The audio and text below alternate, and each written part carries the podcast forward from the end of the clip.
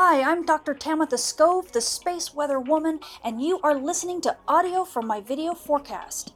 So when I reference something to look at or to watch, if you want to see it, just visit my YouTube channel or check it out at space weather woman dot com. And now, here is your forecast. We have some fast solar wind, a glancing solar storm blow, and some busy active regions are about to rotate into Earth view. Those stories and more in the news this week.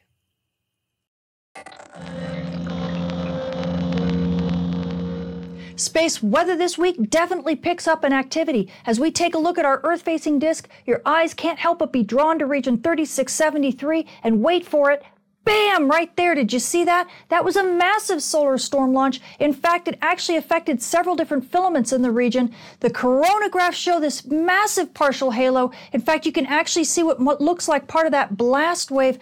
That looks like it's actually going to be a solar storm that is affecting Earth just a skosh, so we could get a couple bumpy rides here over the next couple days. Also, when we take a look at the big blast wave, you can see that it actually affected several different filaments on uh, the Earth-facing disk. So we are keeping our eyes on some of these filaments now because they may go unstable, especially near this massive coronal hole.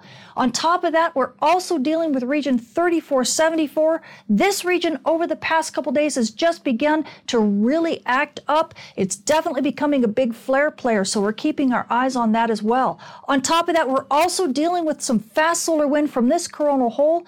We are definitely getting some, some decent aurora at high latitudes. We've even had a skosh of aurora down at mid-latitudes. It's not been lasting all that long, but uh, we're expecting to get the influence from this over the next day or two before things calm down. So aurora photographers, uh, definitely if you're at high latitude, you're going to continue to get a show, but, uh, even through Halloween. But as we move into the beginning of the new month, things should be calming down a little bit for you.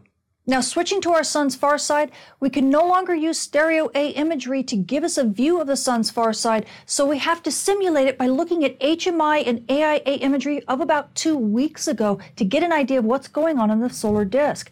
Well, Look, taking a look at all that, we've got regions thirty-four sixty-three, thirty-four sixty-four, and believe it or not, there's a little teeny tiny region right there. Do you see that? I'm going to stop this so you can see it. This teeny tiny region doesn't look like much here. In fact, it never even got a designation before it rotated to the sun's far side. Well, that little region has continued to grow all the way during its far side passage. And as we end up taking a look at H M I, uh, helioseismology, far-sighted viewing stuff from J SOC, you can see that new region right here next to region thirty-four sixty and thirty-four sixty-three. Look at that dark region. Everything here on the gold, that is far-sighted sun. And you can even see a dark patch here near region thirty-four sixty-nine. So as we take a look at thirty-four sixty-nine, sure enough, this region was also growing. In fact, you start seeing it flaring a little bit. So those regions that were just beginning to grow, they are definitely the ones that are developing on the far side, and they should be rotating into view here within the next couple days, uh, possibly about uh, two to three days for region thirty-four sixty and, and sixty-three, and then about four days for region thirty-four sixty-nine. So uh, get ready, amateur radio operators and emergency responders. We're going to start seeing that flare risk rise, and it looks like radio propagation is definitely going to continue to stay in the good range. Now, switching to our moon, we are coming out of a full moon on our way to a third quarter, and by the fourth, the moon will still be about fifty-eight percent illuminated. So you night sky watchers, if you want to catch those dim objects in the sky, well, you're going to have this bright companion, so you're going to need to check your local rise and set times. Now, switching to our solar storm conditions and aurora possibilities over the coming week, we are still getting that fast solar wind from that coronal hole that's been rotating in through the Earth strike zone. At high latitudes, we're expecting unsettled conditions, but we do have up to about a twenty-five percent chance of a major storm in through Halloween, and then things will begin to settle down as we move into the first of November. And by the weekend, we should easily be back at mostly calm conditions. So aurora photographers at high latitudes, you still could get a bit of a chance for aurora. Now, mid-latitudes, well, we're still only expecting unsettled conditions, but now we only have about a twenty percent chance of active conditions over the next couple days. Things will then, of course, settle down quite quickly, and we'll be back to uh, mo- mostly calm conditions, if not completely calm conditions, by the end of the weekend.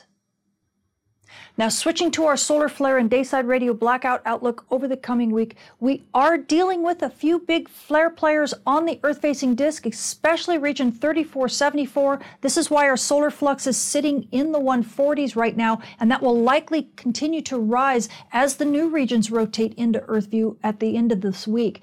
NOAA is giving us about a twenty-five percent chance of M-class flares at an R one to R two level radio blackout, and again, that's going to last over the next few days, with that risk possibly rising to about a thirty-five percent as these new regions rotate into Earth view. We are sitting at minor noise on the bands right now, and that's likely going to continue to stay. We even have a small risk for X-class flares at an R three level radio blackout, but that's likely going to remain low even as we move in through the weekend. Now, switching to our radiation storm and polar aviation outlook over the coming week, everything continues to be in the green this week. We are sitting at the D one normal range. That is uh, at flight level three sixty for you aviators, and this is the S zero quiet range for everyone else. We only have about a five percent chance of big radiation storms. That's at the S one to S two level, and likely that those conditions will continue over the rest of this week. It possibly might rise a little bit, especially as region thirty-four seventy-four rotates to the west limb, but overall the risk is going to stay pretty low. So you frequent flyers, and this does include air crew, well, everything seems to be uh, pretty good for you, and so you should be all in the clear. So the space weather this week is definitely staying on the active side.